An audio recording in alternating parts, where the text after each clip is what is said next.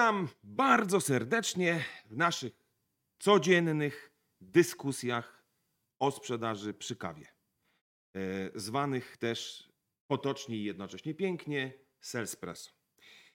E, Aha, no właśnie, i teraz, e, aha, właśnie, no bo ja się nazywam Dariusz Milczarek, żeby była klarowność tej sytuacji i wypada oczywiście dziś zaprosić, yy, znaczy przedstawić najpierw, a później zaprosić do rozmowy mojego nowego, jak widzicie, gościa, który sam się przedstawi, bo zrobi to najpiękniej.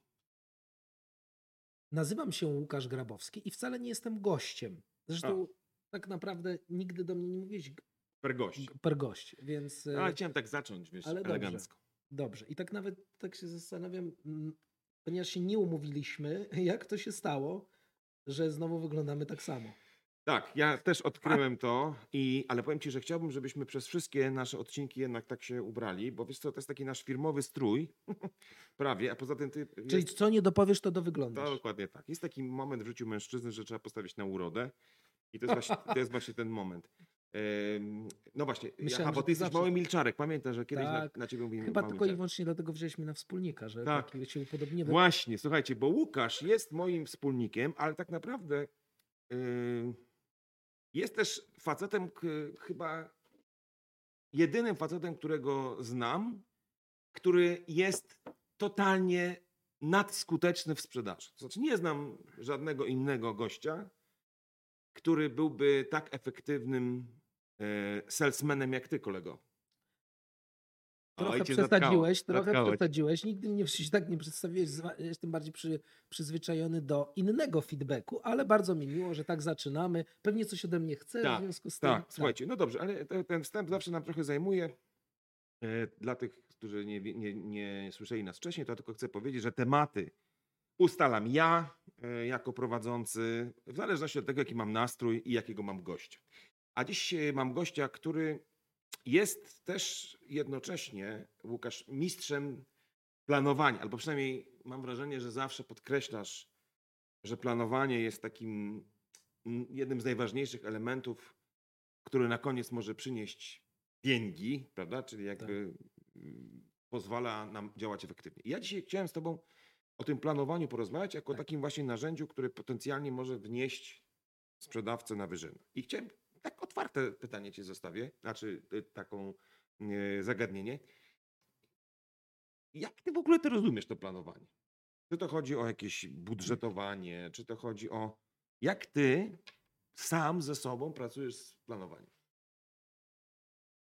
Zacznę od tego, że może jestem kons- konserwa, jeżeli chodzi o myślenie o dochodzeniu do celów, ale od, przez te wszystkie lata, a jest ich prawie 20 w sprzedaży, nie zdarzyło mi się poznać po pierwsze osoby, która bez pewnego planowania długofalowo osiągnęła sukces. Ty jesteś tego jedynym wyjątkiem, ale zaraz o tym powiem.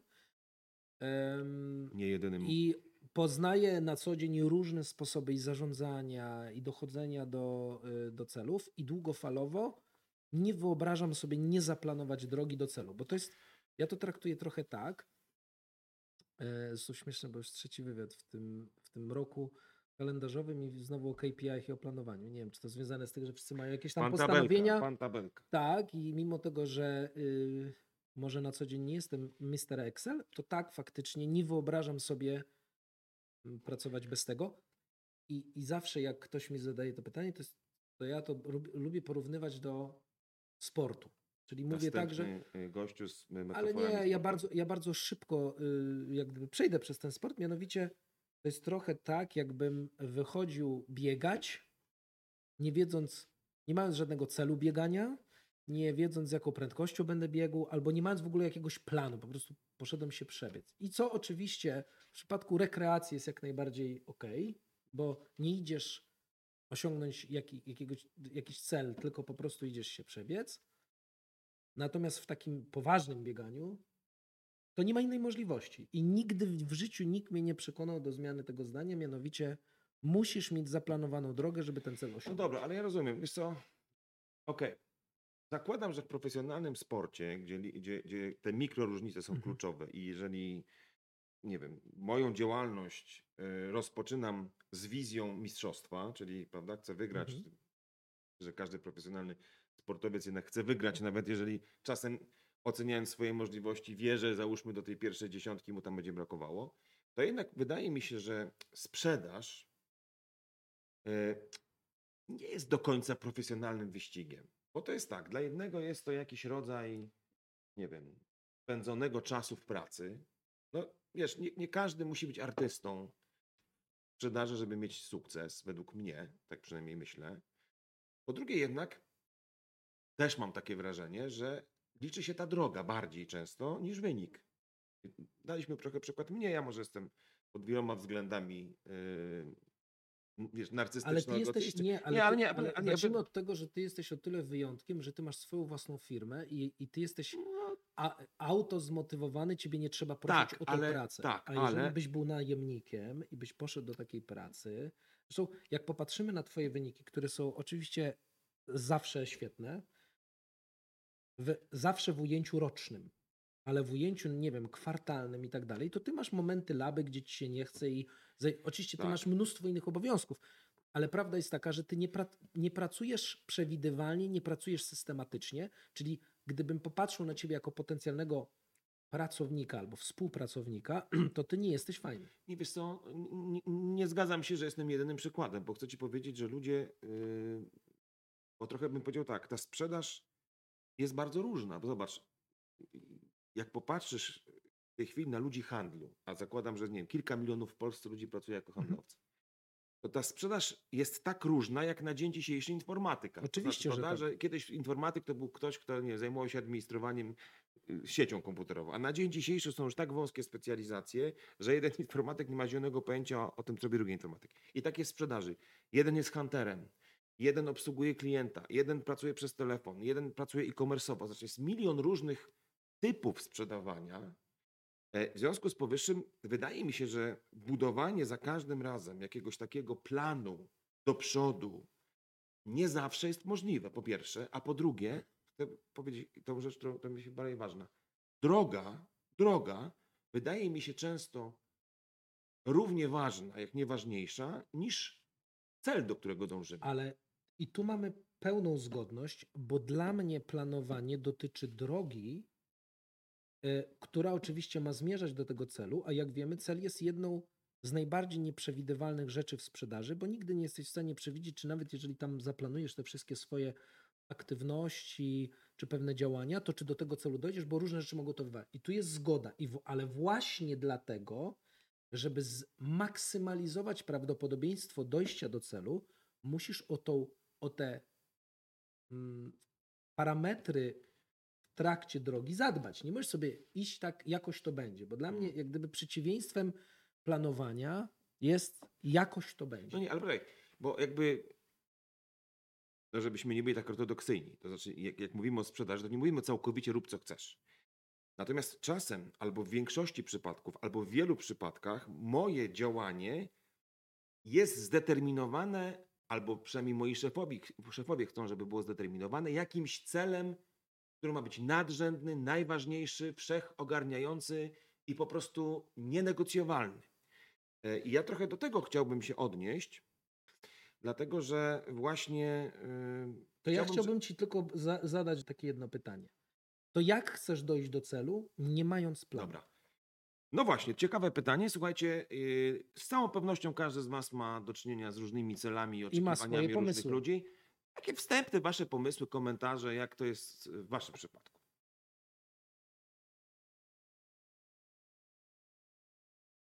W trakcie naszej rozmowy.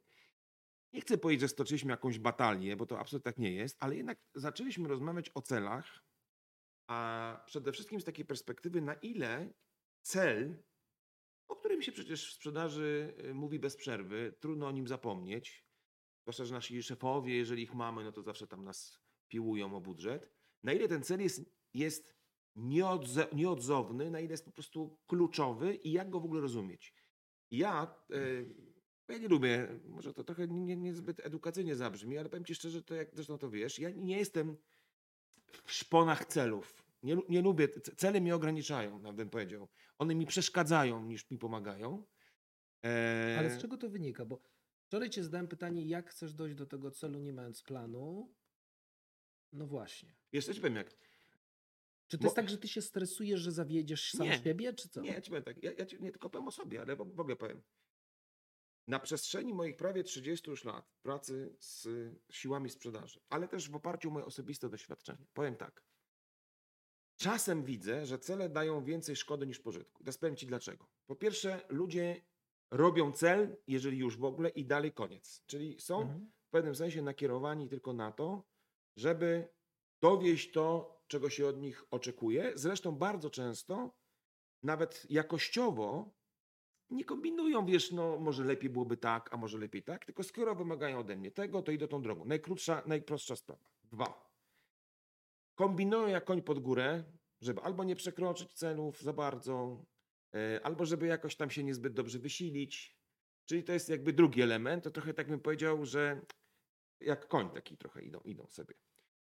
I komunikacja między nami, czyli mówię między szefami, a tymi y, sprzedawcami, też właściwie skupia się głównie na tym, czy dowozisz, czy nie dowozisz. Ja mam poczucie, że to mnie osobiście ogranicza. Bo ja wolę patrzeć na sprzedaż szerzej, czyli wolę mieć i z tego fan, i dać z siebie wszystko. I ja wolę, a są takie organizacje, zapewniam cię, które oczywiście z perspektywy menadżerskiej, każdy, no każdy szef sprzedaży kalkuluje realizację budżetu, ale to nie znaczy, że kaskaduje ten cel w dół.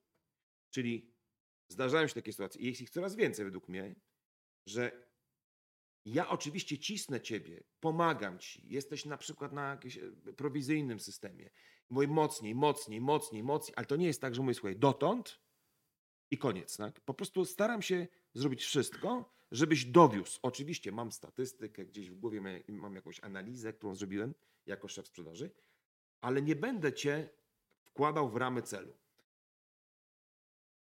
Po pierwsze, życzyłbym sobie y, y, takiej sytuacji, w której większość moich pracowników ma dylemat dojadę do celu i nic więcej i, i chciałbym, żeby menadżerowie, którzy nas słuchają, mieli tylko takie problemy. No, ja mam jednak wrażenie, że ty mówisz o bardzo wąskim i bardzo małym procencie tych handlowców, którzy są, mają dużą własną motywację i gdzie nie idą, to po prostu są samonakręceni, są samodzielni, są odpowiedzialni i oni z perspektywy swoich już lat po prostu mają wypracowane jakieś drogi, która daje im sukces. Natomiast znacząca część Darek firm, z którymi nawet my pracujemy, no możemy narysować pewien taką statystykę, która mówi, że mimo wszystko jest duża część ludzi, którzy tych celów nie dowozi. Teraz oczywiście możemy dyskutować o tym, dlaczego nie dowożą.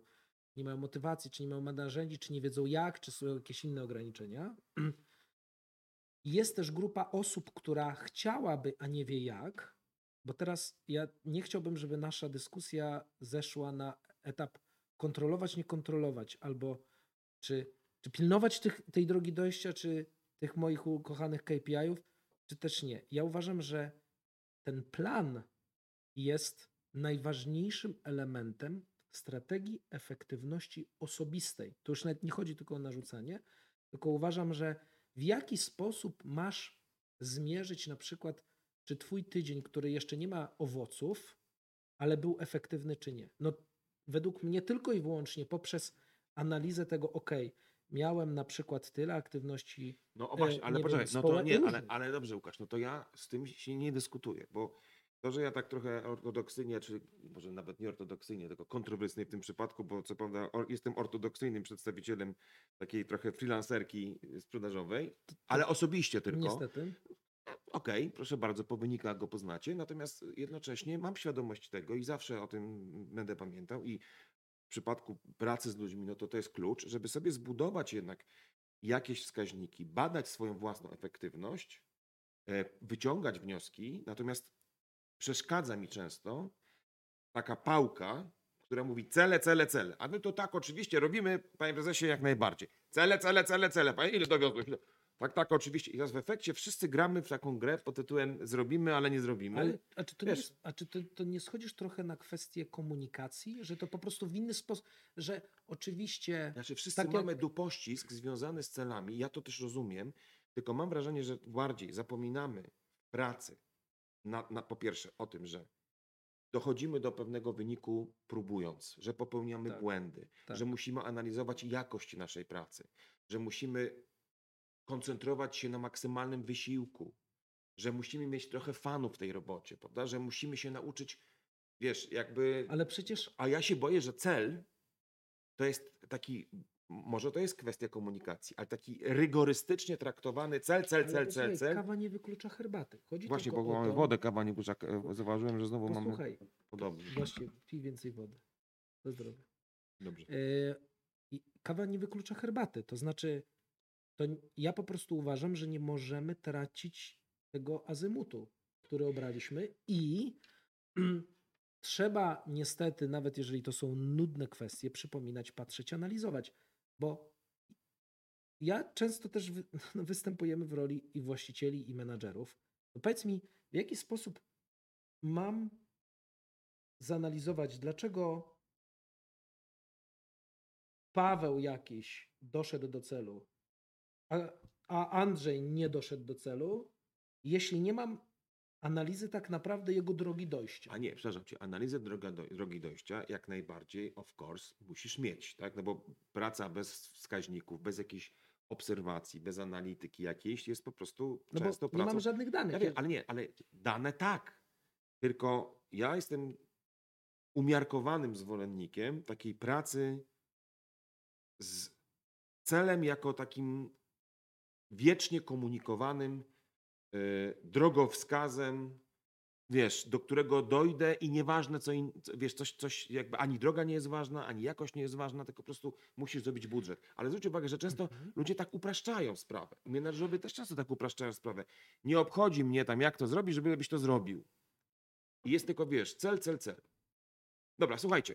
Yy, I kolego Łukaszu. yy, Ja bym chciał, żebyśmy na chwilę zaparkowali, no bo musimy zaparkować ze względu na czas. Ale no bo się jednak nie kłócimy tutaj aż tak bardzo, że cel w ogóle jako taki jest czymś złym. Natomiast chciałbym, żebyśmy sobie trochę porozmawiali o tym, w jaki sposób można postawić taki motywujący cel, jak, jak ja mogę to zrobić sam, jako handlowiec na przykład, jak mogę sam siebie zmotywować sensownie ułożonym celem. I od tego właściwie zaczniemy jutrzejszą rozmowę. No właśnie, może wy, drodzy słuchacze, macie jakiś pomysł na to, w jaki sposób, jak, w jaki sposób wystawiacie sobie cele, żeby w dużym komforcie dla siebie i dla na przykład współpracowników je realizować.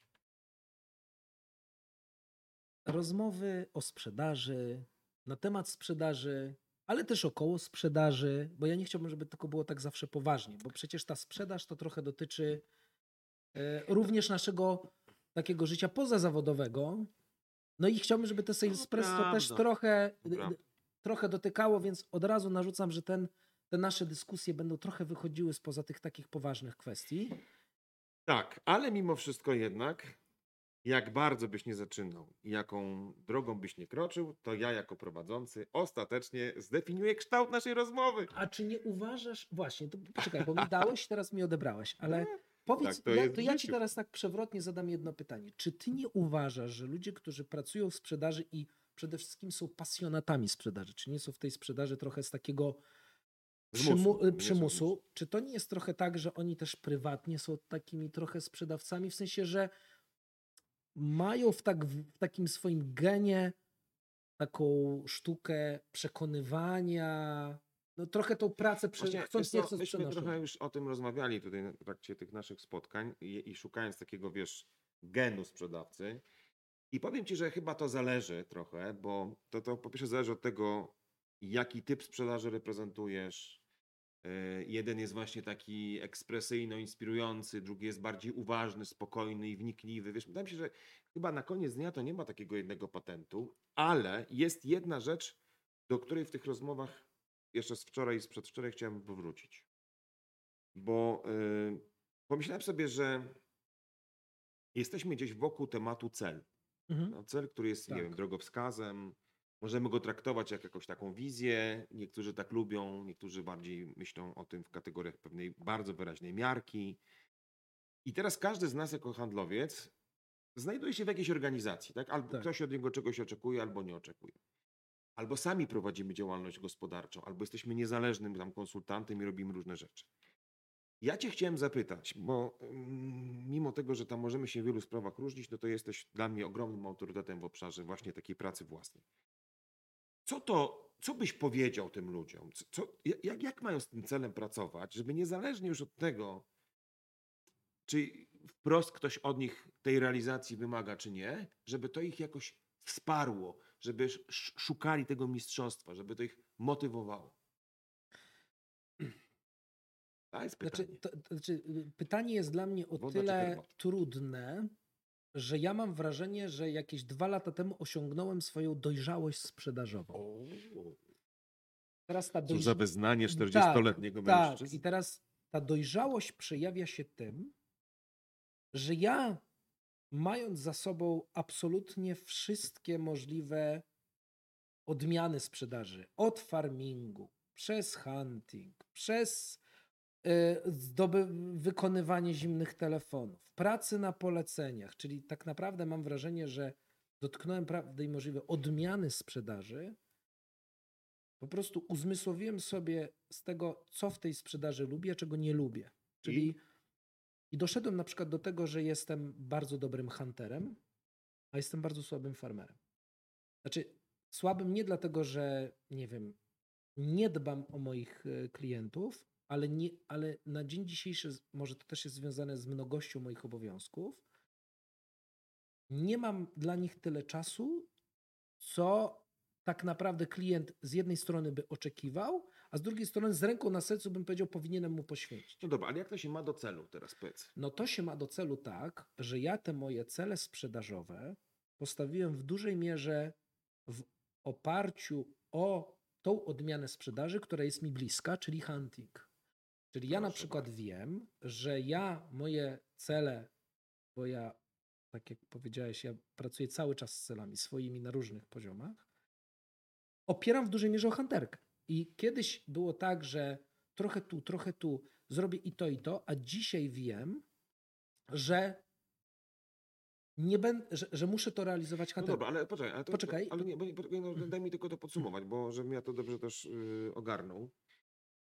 Bo trochę, bo trochę mi ten temat dotyka priorytetu życiowego w pewnym sensie, znaczy w mojej sprzedaży, czyli, że, czyli takiej rzeczy, którą ja powinienem przede wszystkim dotykać, albo na której powinienem się koncentrować ze względu na styl mojej pracy, nie wiem, jakieś preferencje komunikacyjne albo cokolwiek innego.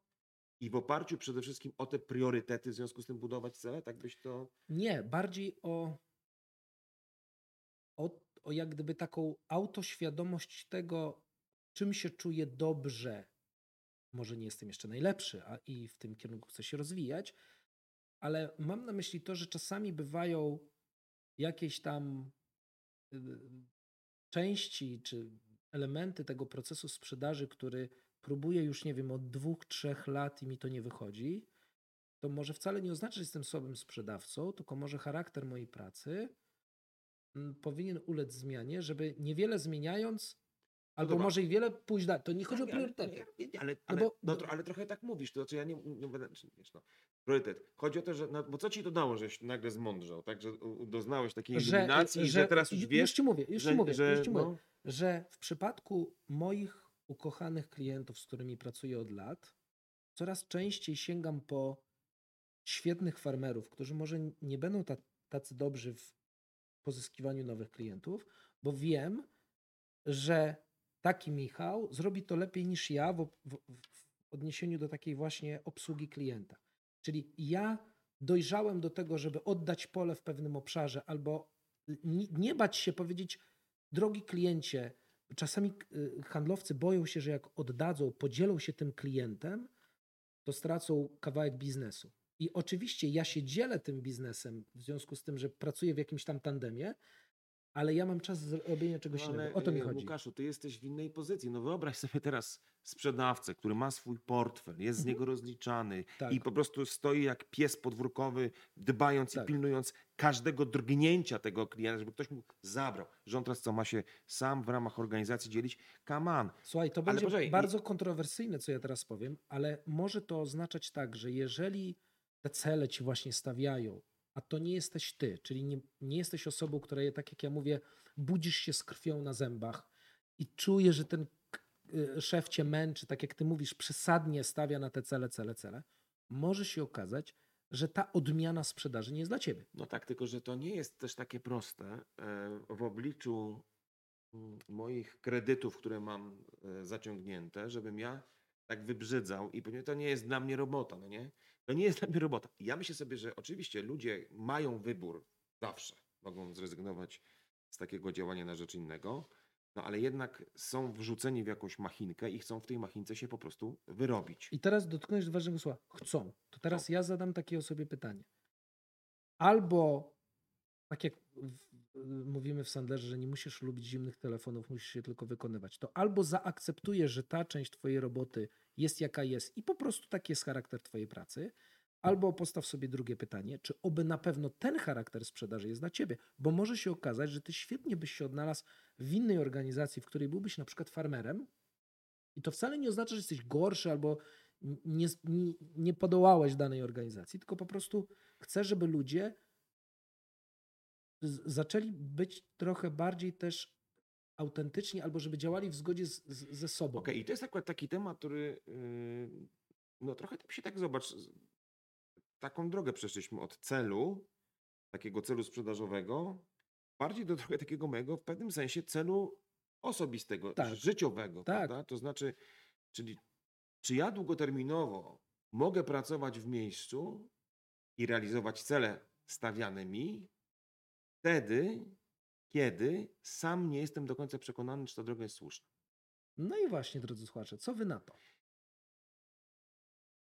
Dobrze, słuchajcie, więc myśmy y, w uroczej naszej dyskusji trochę y, od takiego tematu, jakim był cel, stawianie celu, Planowanie. planowanie y, i właściwie jakby powiedziałbym trochę, nawet taki komentarz gdzieś jeden w tych mediach znalazłem, uciekliśmy z celu takiego operacyjnego na takie cele bardziej życiowe, bo właściwie taka puenta tej naszej rozmowy z wczoraj, może trochę zaskakująca y, w tej rozmowie była taka, że jednak i ryzykowna bym powiedział jeszcze, że po pierwsze dobrze jest dobrze się zastanowić, czy miejsce, w którym jestem, to jest dla mnie dobre miejsce. Nawet już nie war z wartościami y, bym tego nie łączył, znaczy nie chodzi o to, czy ideologicznie to jest dobre miejsce, tylko że czy ja na pewno jako ten sprzedawca pracuję w takim obszarze, który lubię, że wymagane są ode mnie rzeczy, które ja tak naprawdę chcę robić i z czym się zgadzam. Nie musisz ich lubić, ale muszę- się zgadzasz. No tak, tak. ale albo w związku z tym jestem gotów to zrobić, nawet jak do końca nie lubię, ale idąc tym tropem naszej zasady, nie musisz lubić zimnych telefonów, musisz je po prostu robić. Tak. No albo się przełamuje, albo się nie przełamuje. I pytanie jest, słuchaj, takie. Czy to jest bardzo ryzykowne myślenie, żeby się zastanowić, czy ja na pewno w tym miejscu chcę pracować? No bo E, wiesz, ludzie, Myślę, że każdy musi, każdy na różnym etapie swojej kariery musi sobie zadać takie pytanie. Dlaczego? Bo inaczej albo się będzie męczył, albo tak jak powiedziałeś, będzie w danej pracy, bo musi płacić rachunki i ani nie, nie będzie efektywny i będzie tak pracował, nazwijmy to, od słupa do wieczora. Czyli tak, nie będzie miał żadnej wizji, nawet swoich własnych celów, bo to, do, o czym ja chciałem mówić, bo rozmawialiśmy o celach, że może być problem, jeżeli ty realizujesz te cele dla firmy albo dla swojego pracodawcy, no bo cię zatrudnił, bo ci płaci pensję, bo. Ale ta, ta praca w zgodzie z własnym sobą jest to, że jeżeli przychodzisz do tej pracy, to tak naprawdę pamiętajmy, że trochę pracujesz dla siebie. Jeżeli jesteś sprzedawcą i zgadzasz się na to, że duża część Twojego wynagrodzenia jest uzależniona od Twoich efektów, no to bądź świadom różnych też przeciwności, które Cię będą spotykały, albo pewne aktywności, których niekoniecznie musisz mówić, y, lubić.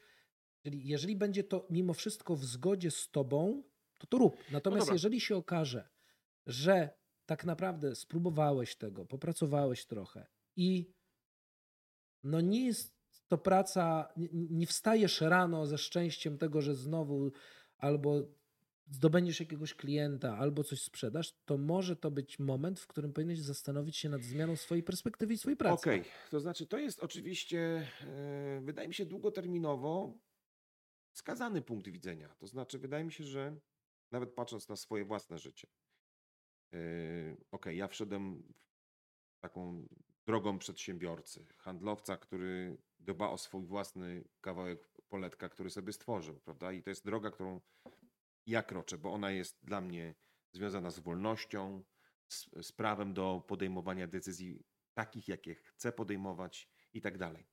Ale zdarzało mi się w życiu też raz jeden pracować jako pracownik najemny. Niezbyt długo wytrzymałem w relacji, ale, Tak, nie, ale, ale, ale, to, to, ale to właśnie to jest ten kamyczek, to znaczy, bo podjąłem ostatecznie decyzję, że tego nie chcę robić. Mhm. Ale wydaje mi się tak, no oczywiście nie każdy z nas ma taką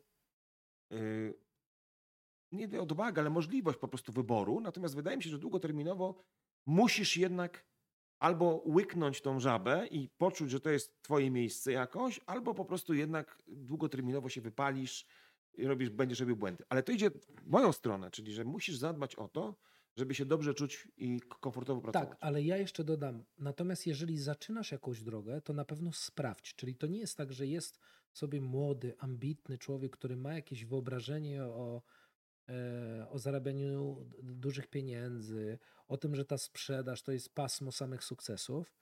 Na pewno sprawdź. Czyli zanim przekreślisz, sprawdź. Czyli to nie jest tak, że nie powinieneś spróbować, ale jeżeli podejmiesz decyzję o tym, że na przykład dana, dan, dany, dana nie wiem, forma sprzedaży jest dla ciebie nieodpowiednia, to najpierw upewnij się, że tak Okej. jest. Bo czasami bywa tak, i ja jestem tego też żywym przykładem, że coś, co mi się wydawało, nie będzie mi szło albo nie będzie mi pasowało, po jakiejś tam większej ilości prób okazało się nawet całkiem przyjemne.